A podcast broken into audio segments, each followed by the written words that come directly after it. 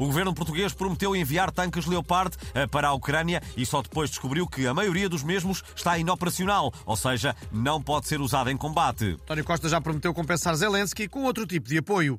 Vamos lá ver, podemos mandar umas fisgas e umas bombinhas de mau cheiro que iam ser usadas no Carnaval de Torres Vedras. E além deste apoio técnico, podemos dar apoio moral, mandando, por exemplo, a Cristina Ferreira para animar as tropas e dizer aos ucranianos que, se acreditarem neles próprios, eh, vão vencer a guerra e ainda ganhar dinheiro para comprar os Mamoté.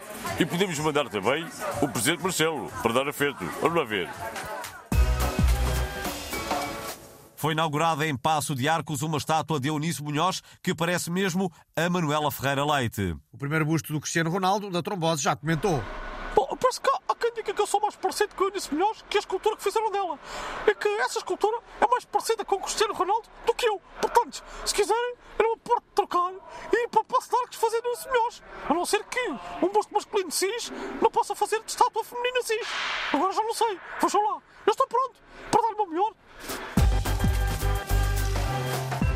Alverca e Beja foram adicionadas à lista de localizações possíveis para o novo aeroporto de Lisboa. O Portugalex sabe que, como esta lista não para de crescer, passará a haver uma atualização diária, como havia nos tempos da Covid. E Graça Freitas deverá ser novamente a porta-voz. Ora bem, nas últimas 24 horas tivemos um acréscimo de 135 novas localizações possíveis para o novo aeroporto.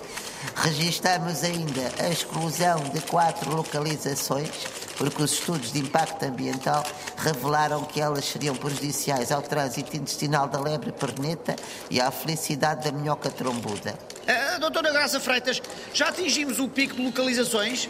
Bom, os especialistas dizem que não, que ainda, ainda estamos muito longe do pico. Estima-se que nos próximos meses surjam mais 47.532 possíveis localizações para o novo aeroporto de Lisboa, incluindo as berlengas e o palco do Teatro São Luís.